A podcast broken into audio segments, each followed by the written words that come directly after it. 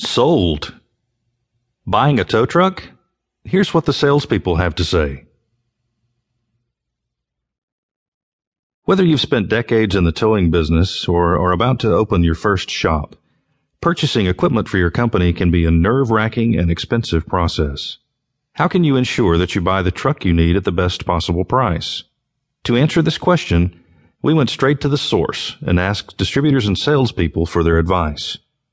After all, establishing solid lasting relationships with good retailers will ensure that you're always able to dispatch the right type of tow truck wherever and whenever it's needed. Tow truck distributors across the country work with a wide variety of customers, from single vehicle businesses to giant corporate fleets.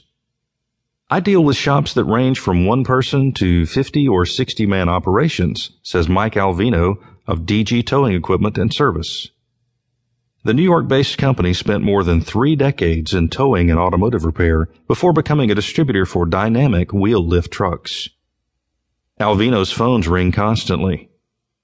We get a lot of new guys just starting in the business who call me up to buy self loaders it's an easy unit to operate and safe for the driver because they don't have to get out of the truck. The repo industry is big on our dynamic self-loaders.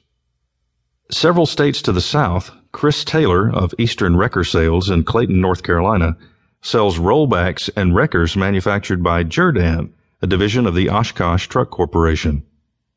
We're the oldest active distributor of Jerr-Dan equipment, Taylor notes. Eastern Wrecker was founded in 1969 and originally sold Holmes wreckers. Taylor's largest clients are corporations with huge fleets of transport equipment and multiple offices across the United States. But, he says, the small business owner remains our most consistent and important customer.